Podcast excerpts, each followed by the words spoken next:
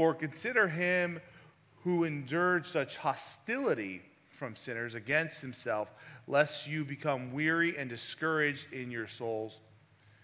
You have not yet resisted to bloodshed striving against sin.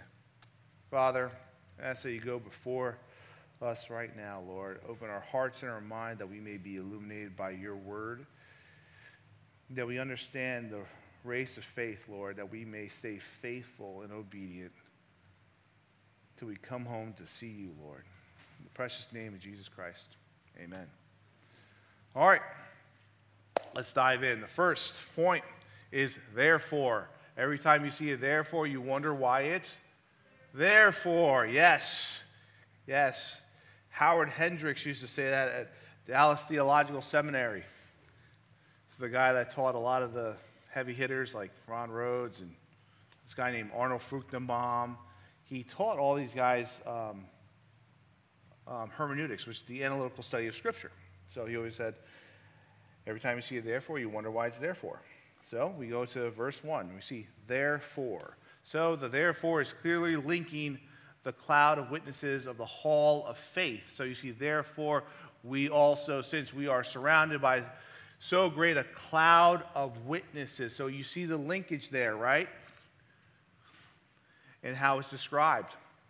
So the question is faith, the hall of faith, what is faith? You have to go back to the last chapter, go to verse 1. Now, faith is the substance of things hoped for and the evidence of things not seen. Well, we're going to do a summation of chapter 11. Ready? And we skip some. I'm going to read it to you because it might be too small, but we see, starting in verse 2, the hall of faith. By faith, we understand that God created the world by his word. Also in verse 2, see, by faith, Abel offered a better sacrifice than Cain. By faith, Enoch did not die. By faith, it is impossible to please God. By faith, Noah prepared. No uh, prepared an ark. By faith, Abraham left the land of Ur and did not know where he would be going. By faith, Sarah had Isaac in her old age. By faith, Abraham is willing to offer up Isaac, his only son, trusting that God was able to raise him up. By faith, Isaac blessed his sons and exhorted them to obey the covenant. By faith, Jacob likewise reminded his sons of God's uh, promises.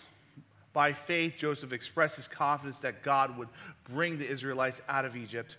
By faith, Moses' parents refused to carry out commands um, of Pharaoh and to kill their child. By faith, Moses went back to Egypt so that he could lead Israel out of uh, Egypt and obediently carrying out the difficult commands of God. By faith, the Israelites, led by Joshua, trusted God to give them victory over the city of Jericho. And by faith, Rahab believed in the power of God and helped the Israelite spies. There was about six more, but I didn't want to do that to you guys. But by faith, we see this hall of faith so, therefore, we are surrounded by this great cloud of witnesses. See, many commentators, they think that this cloud of spiritual giants, the giants in the faith, I say amen to this, but the commentators, what they think is, they picture this massive stadium where the bleachers are filled and you have this huge audience, right? It's just filled to capacity, and they're saying, Let's go, let's go, you can do this. And they're cheering us on. See, I don't think it's about them cheering us on. See, there's a second perspective here that commentators do point to, and I agree with this one that this perspective is looking to the examples of faith. it is giving us faith to look at the hall of faith. Does that make sense? To it is like breaking the four minute mile. So, Roger Bannister in 1954, no one has ever broken the four minute mile to him, right? Since then, now you have over 1,400 athletes that have actually broken the four minute mile. That's pretty crazy, right? But if you look at all the, the hall of faith, you saw all the things that they went through and how they had to act in faith. So I think this great cloud of witnesses is for us to look to to show what God has done in the past. It gives us a level of encouragement that, hey, what you're going through, people have gone through. What does Solomon say? He says there's nothing new under the sun. I always say it's the same old song and dance, but it's just a different remix, right? It's all the same stuff. So just as Roger Bannister broke the four minute mile and it couldn't be done. No one ever did it until he did it, and then 1,400 athletes after that did it. God uses people to give them faith, give other people faith. They use people as examples of faith. So, as this great cl- cloud of witnesses. Now, we go to our original first point which is our preparation, because in every race, we need to do what? Prepare, right? Imagine going into an athletic event and not preparing. That would be pretty interesting. So, our preparation, as we go back to verse 1 Therefore, we are also that we are surrounded by so great a cloud of witnesses. Let us lay aside every weight and the sin which so easily ensnares us, and let us run with endurance the race that is set before us. Let us set aside every weight. This is the first step of preparation. I think it's pointed out in two ways here, specifically. If you are running, you want to literally take off every extra weight. So if you look at runners today, what do they wear? As little as possible, right? Here's something that's very interesting. When this was written during the Greek games, do you know what they wore? Nada. Nothing. They ran naked. In fact, the wrestling events, you know what they did? There was no singlets. You guys know what a singlet is? That thing that goes, you know, tight? Yeah, nothing. Nada. They literally took off every weight. So now we get the context of the analogy here, right? Nothing. So as they competed naked, so anything that could trip you up, slow you down, or cause you to lose the race was cast aside. So the second way is that you can't be overweight and running a race. Have you ever seen a bigger marathon runner? No. Like, you, could you see me running a marathon? No. No. There, there's some like really skinny people that run marathons. I don't, this guy does not run marathons, okay? We don't run marathons. So, to give you an idea about, you know, being overweight, um, in gymnastics,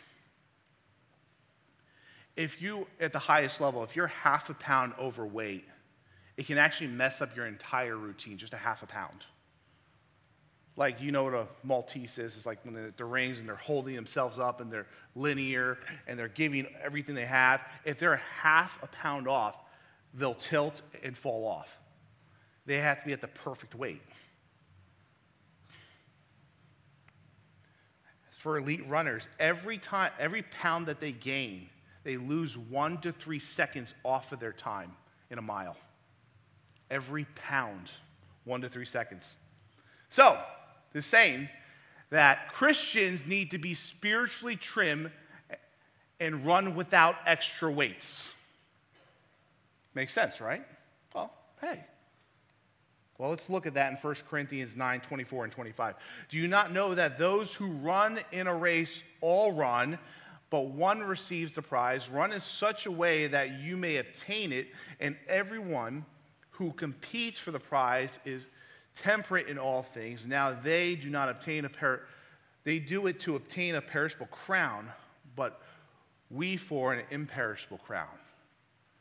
At the time of the Olympic Games, right, in Greece, or in Greek culture, in the various parts of Rome, the Roman Empire, they competed in all these athletic events.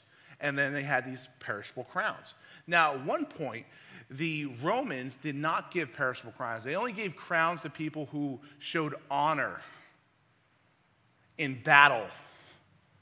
And then they adopted this concept that the Greeks actually had to give these temporal crowns.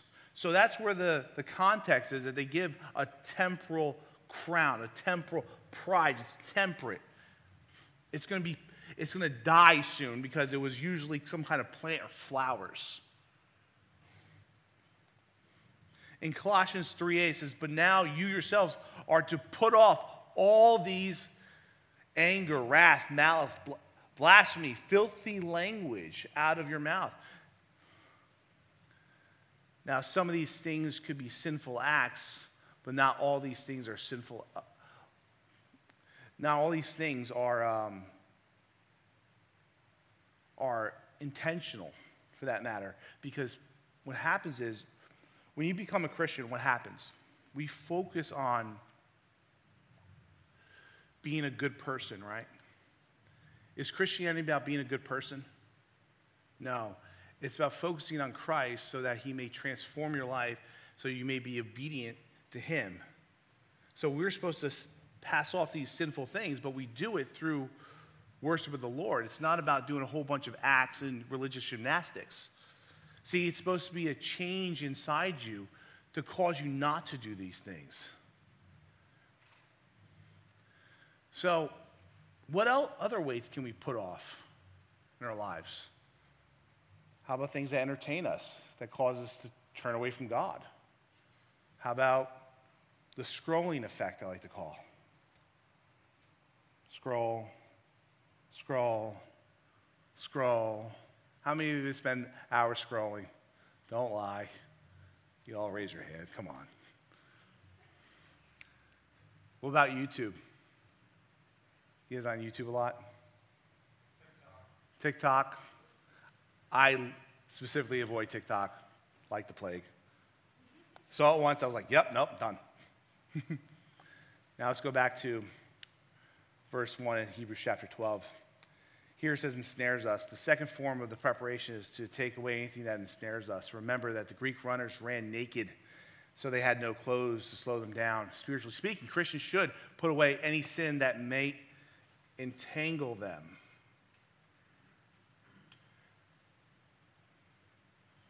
Greed, pride, arrogance, lust, gossip, dishonesty, stealing can cause believers to drift off their spiritual course.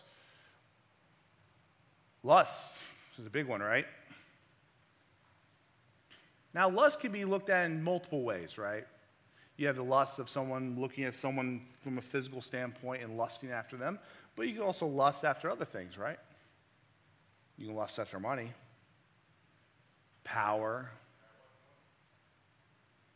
You can lust after a lot of things. But anything that ensnares us causes not to run the race properly. See, from a literal perspective, if you were running, you want to take off everything, right?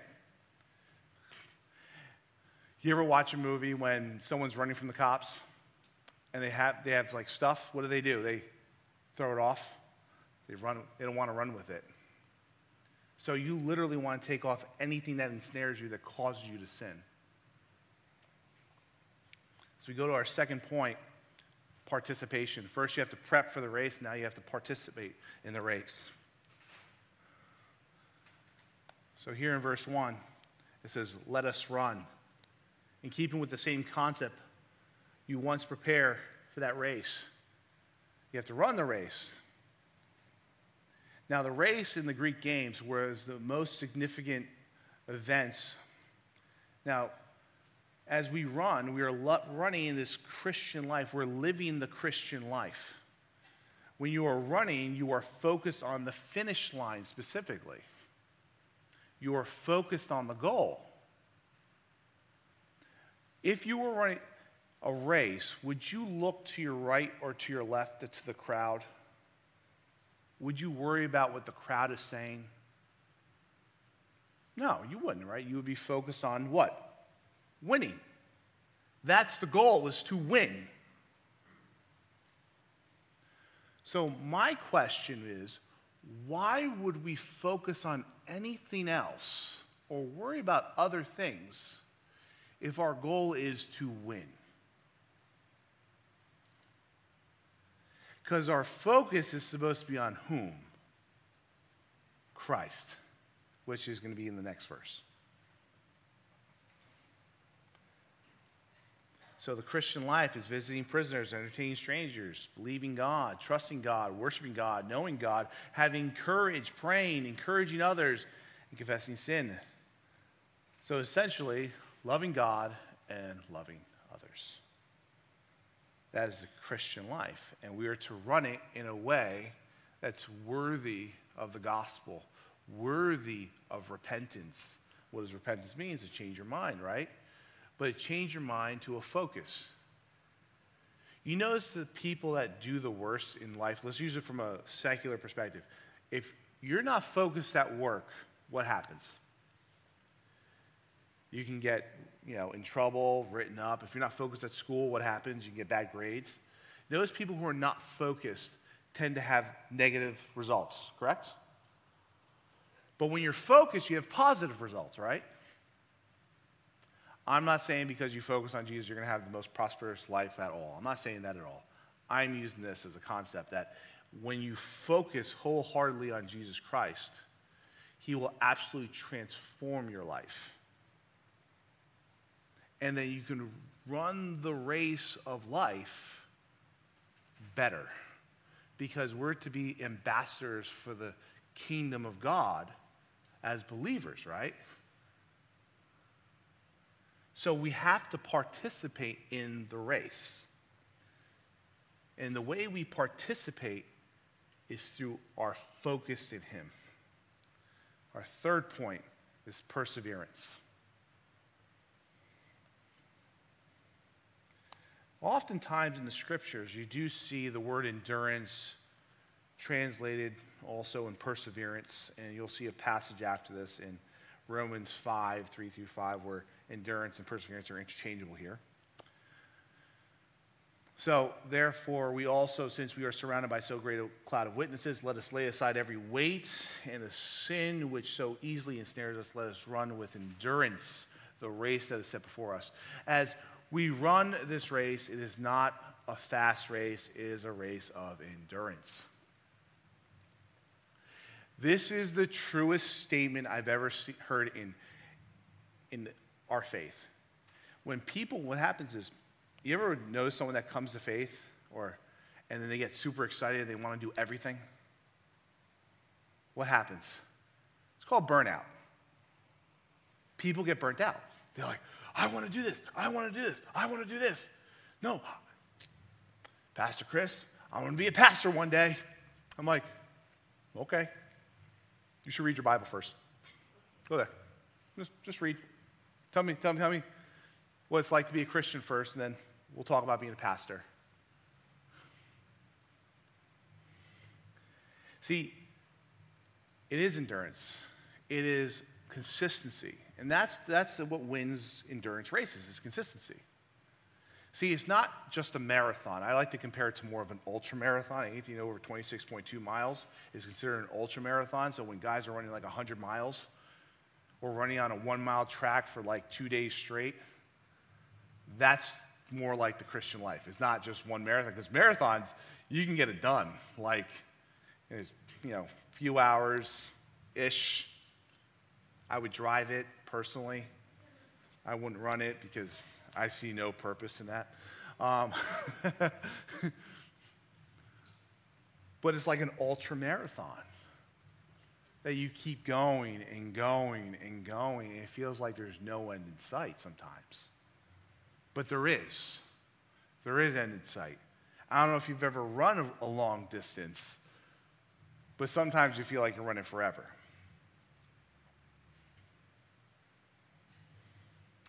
So, we can only persevere through the ups and downs of our faith because when the people want to sprint, you ever sprint up and down hills and off rough terrain, what happens? You're likely to what? Trip and fall. And it hurts, right? Now, let's say you took it a little bit slower and ran as you were running a marathon. Well, you're less likely to trip, fall, and you start to see things, right? And to take your time for the Christian who is opposed to the world, the anti Christian sinners, that often means opposition and persecution. It is an agonizing pursuit of God and the lifestyle that is set before us. We see the trials in it. It's agonizing. We're, with every breath, every piece of strength, we're groping to focus on God. And that should be our focus to look to Him with every possible ounce of strength. You ever go to the point of physical exhaustion that you can't get up? You ever, you ever do that? It's rough. And like you can't move and you're dehydrated and you're sitting. Well, that's the Christian life everything you got to get through the race. Now, do you have a great high priest? Do you have a savior? Absolutely. Does he carry you through? Oh, yeah. But your focus does have to be on him. In Hebrews chapter 10, verse 32, but recall the former days in which, after you were illuminated, you endured a great struggle with what? Sufferings. Remember, it's about the endurance right now. The readers are reminded of the earlier generation who endured a great struggle and sufferings. We are to endure great struggles and sufferings. Now, if you notice the scripture, does it ever say this? You're going to become a Christian, it's going to be so easy and awesome. Nope. It says you're going to go through stuff. The crazy part, the Bible actually tells you you're going to go through trials and tribulations. Yet, we are surprised when we go through what? Trials and tribulations. It's like, hey, see that? that there, there's an obstruction over there, or there's a wall there. Don't run into it, and you run into it anyway. Here's what it says in Hebrews chapter 10, uh, verse 36 For you have need of what? Endurance. So that after you have done the will of God, you may receive the promise. They are encouraged that they would need endurance so they can receive the eternal promise of God. As we go back to chapter 12, verse 1, it says, Set before us. Set before us, God has established a path that we are to run in the rules for which uh, for the race, and we must run it. It's His way, not our way. His rules, not our rules. It's not whatever we want. Understand when we say that we're a Christian, we're a follower of Jesus Christ. When Thomas says, My Lord and my God, it was very specific that he called Jesus his Lord and his God. In the ancient Near East context, when you said that someone was your God, you were obedient to them and you were to give their, your life to them.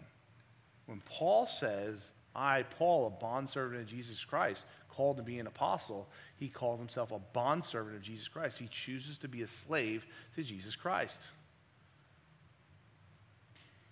That's the Christian life.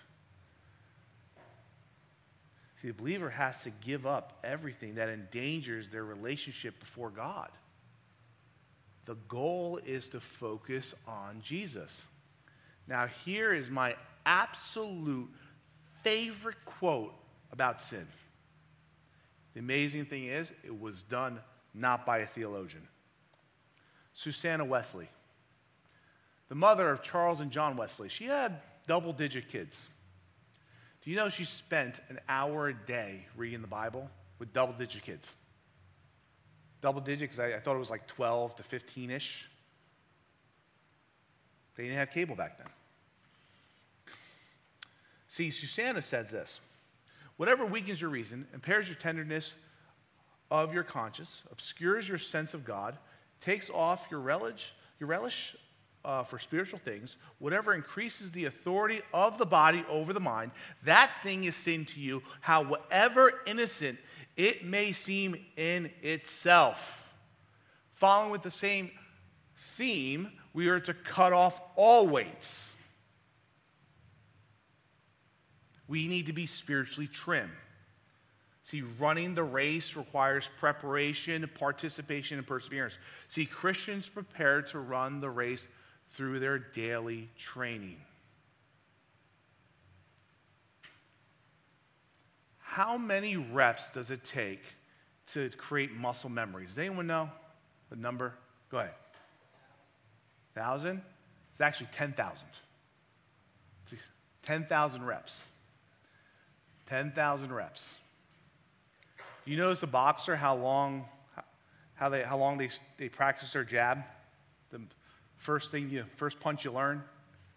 Their entire career.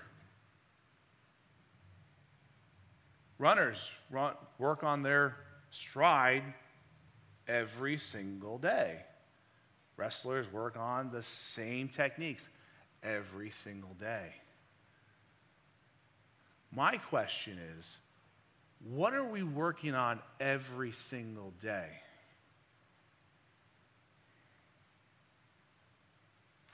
See, unfortunately, the answer for some of us may be this that we're not training biblically our spiritual lives every single day. Because let's relax and wait for the rapture. It's okay, I'm a Christian, it's cool. We're good, I'm saved, that's it. See, salvation's through faith alone, yes, 100%. However, sanctification, when you're set apart, takes work. We need to pray. We need to read the Word of God, examine our life and habits. Anything that hurts us in this race needs to be set aside. We participate in worship. We persevere by maintaining the, a Christ like and God honoring attitude, even when the trials are strong and we feel weak.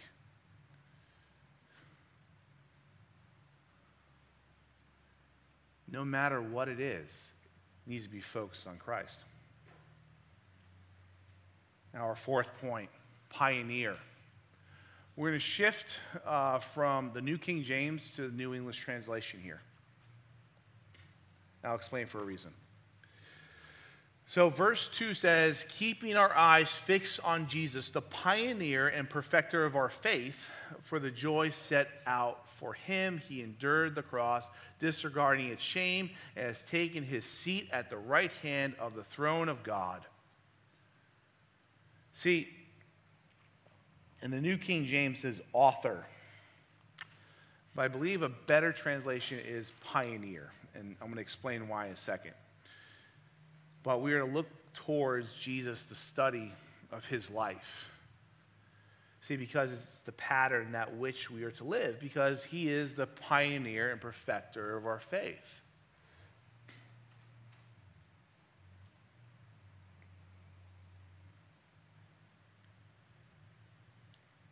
See, in Hebrews chapter 2, verse 10, same word, pioneer, says, For it was fitting for him for whom and through whom all things exist, in bringing many sons to glory, to make the pioneer of their salvation perfect through suffering.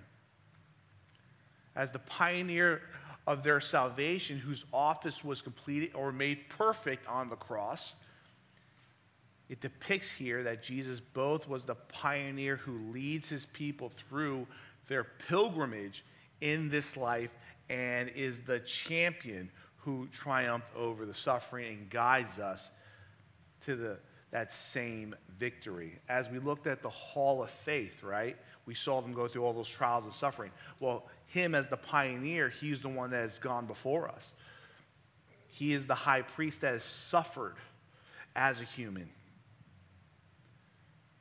See, Jesus ran his race during his incarnation and thought uh, here his, the, Jesus is the winner and has shown us uh, how to have the same victory over the adversity. Now, the New King James Version, Pioneers translated captain here. And captains, they do what? They lead from the front. And I like that because Jesus leads from the front. He didn't say, hey, just go do this. You notice every other religion and every other God and every other religion tells you to do something that they haven't done. Jesus was faithful, completely obedient, completely followed the law. He did everything he was supposed to do and had ultimate faith through it. So he is the captain, he is the pioneer of our salvation. In Hebrews chapter 6, verse 20, says, Where the forerunner has entered for us, even Jesus, having become the high priest forever according to the order of Melchizedek. He ran the race first and now waits for us to join him in the end. And number five, he is the perfecter. Using the New English translation again,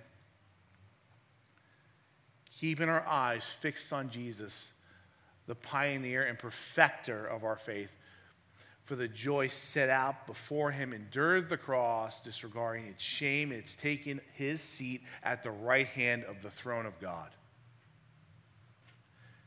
As the perfecter, it's also translated finisher. So you would get in the New King James the author and finisher of our faith. See, he is the author, he is the finisher, he is the pioneer and perfecter. This is the one that brings an intended goal. Jesus is our perfecter, both because he made the perfect high priest through suffering and obedience. The two are linked, so the concept of pioneer and perfecter are one concept. They're a single description of who Jesus is. See, some have suggested that to even paraphrase this in a way that he is the beginning and the end of the faith journey. He is the one who initiated the path and now brings it to completion. Our faith walk is completed in whom? It's Jesus Christ. See, the way we pers- persevere is to surrender and to follow Him at all times in everything we do.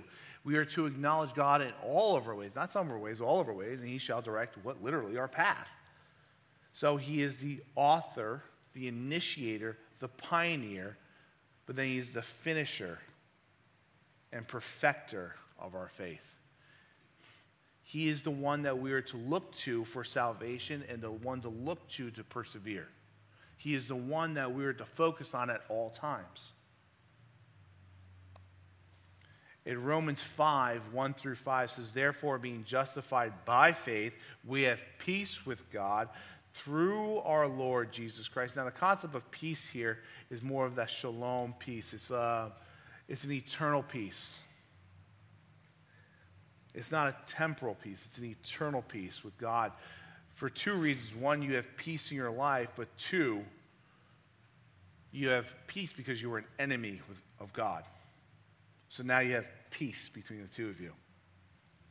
But peace, God, through our Lord Jesus Christ, through whom also we have access by faith into his grace, in which we stand and rejoice in hope of the glory of God. So as you rejoice in hope, the word here, hope, is translated assurance in the Greek.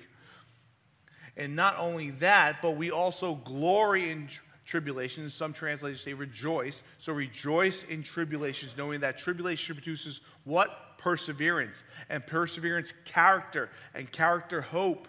Now, the word for character here is really interesting because in the Greek, it actually translates proof, like a proven character. Interesting, isn't it? So we are to glory in tribulations. That means rejoice in tribulation. Who wants to rejoice in tribulations?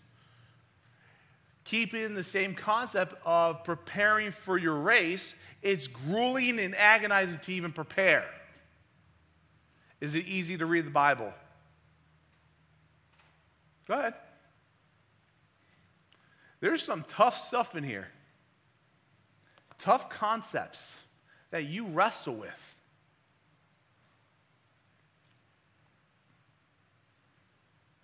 But as you go through life and you run the race, guess what? You're going to deal with trials.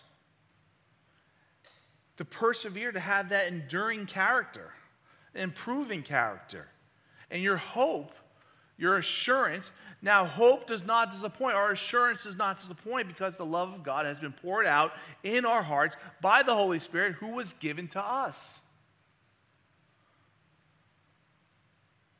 Because we have hope in Christ. He's the one that allows us to persevere. I don't know if you ever heard the story, but there was, there was a story about a guy, uh, you know, it's a, it's a fictitious story, but it was, the thought was there that you have um, a guy walking with Jesus, right? He's walking on the beach with Jesus. He keeps walking, walking, walking, walking. He looks behind him. He sees two footsteps, uh, two sets of foot, footsteps in the beach, like in the sand. And then all of a sudden, he starts going through these trials and tribulations, trials and tribulations. And all he is, he's focused on God. And then he looks to the right, doesn't see Jesus Christ anymore.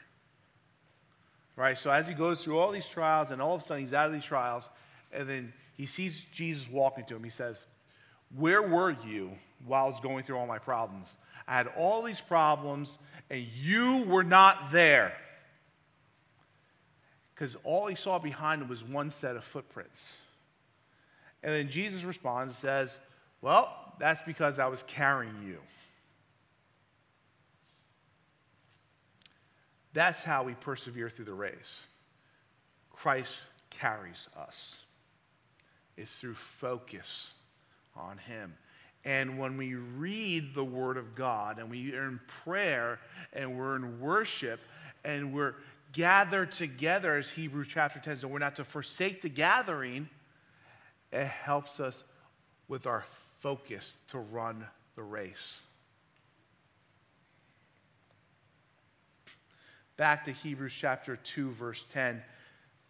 For it was fitting for him for whom are all things and by whom all things, in bringing many sons to glory to make the captain of our salvation perfect through what? Sufferings. Perfect through suffering. Captain is the same word used in the pioneer in the New King James, is also author. He's been made perfect through suffering.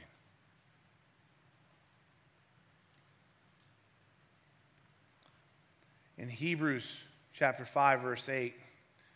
Through he was a son, yet he learned obedience by the things which he suffered, because he perfects us as we draw closer to him through our suffering.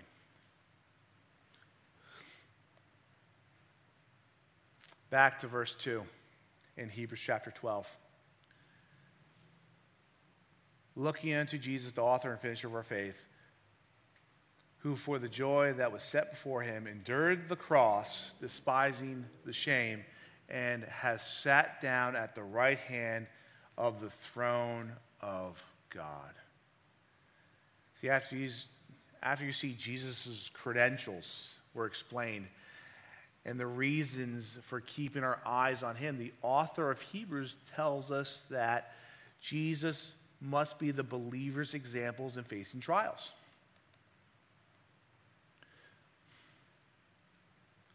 See, he endured the cross, despising the shame. The cross is tied with the shame, which was obviously talking about the crucifixion. It was shameful. See, remember, Roman citizens could not be crucified. It was the most painful and humiliating death. See, it was a shameful death, absolutely contrasted with the joy of Jesus, which he has in heaven. See, when Jesus was on the cross, he both began the finished work of salvation. The salvific work, redemption, propitiation, and reconciliation was accomplished by him on the what? On the cross, through his humiliation and suffering. And he sat down at the right hand of the throne of God, which leads me to Psalm 110, verse 1 The Lord said to my Lord, Sit at my right hand till I make your enemies your footstool. See, Christ sat down because he offered up his life. He completed his work, his mission, his race. He is enthroned and exalted. He is the high priest of heaven, the one interceding for us. As Christ is exalted in heaven in the high place of honor, we are called to a life of sacrifice and suffering in order to win our way to victory and to share in his glory forever. I don't think you can lose your salvation. I think you're saved through faith and not works. However, there are rewards in heaven. And it's through our work that we receive certain rewards. If we look at Luke 22, 28 to 30, he says, But you are those who have continued with me in my trials, and I bestow upon you a kingdom, just as my Father bestowed one upon me, that you may eat and drink at my table in my kingdom and sit on thrones judging the 12 tribes of Israel. Christians will share his reward when they finish the race which is set before them. So, just like Christ, we should persevere in times of suffering, looking to Christ as the model and concentrating on our heavenly destination.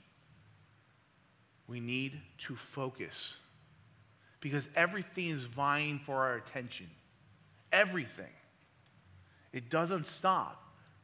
The amount of text messages, emails, direct messages, scrolling, YouTube, notifications, everything's trying to pull your attention away from God.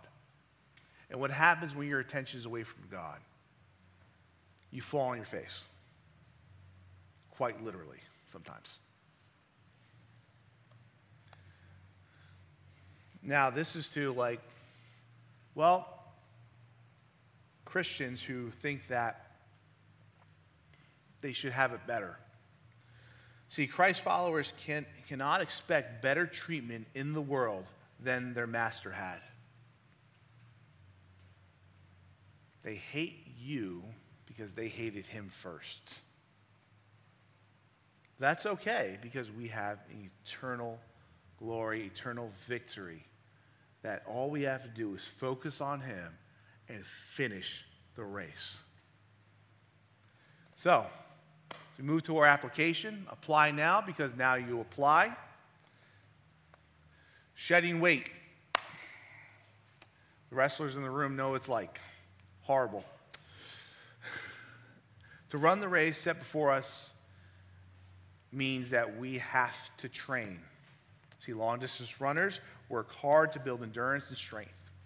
See, on race day, their clothes are lightweight and their bodies are absolutely lean. So, since shedding weight means our sin weight is important to your spiritual run. So, question is, how can you do it? One is that you choose friends who also committed to the race. See, wrong friends will have wrong values and activities that may deter you from the course.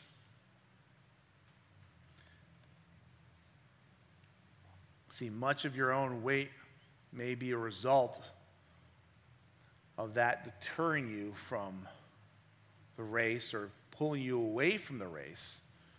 But remember, you need to shed the weight sometimes to properly finish the race. Drop certain activities, certain weights, right? Try dropping them for a while, then check for the results. If TV consumes your precious time, sometimes you got to stop doing it.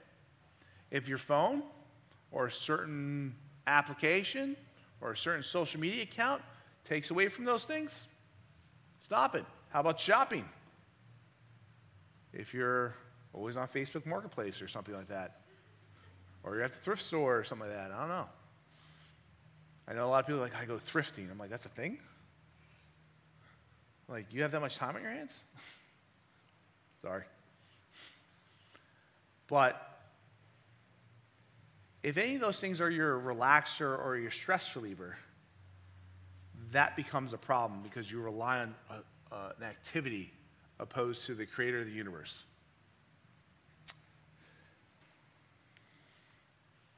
If you have addictions, get help.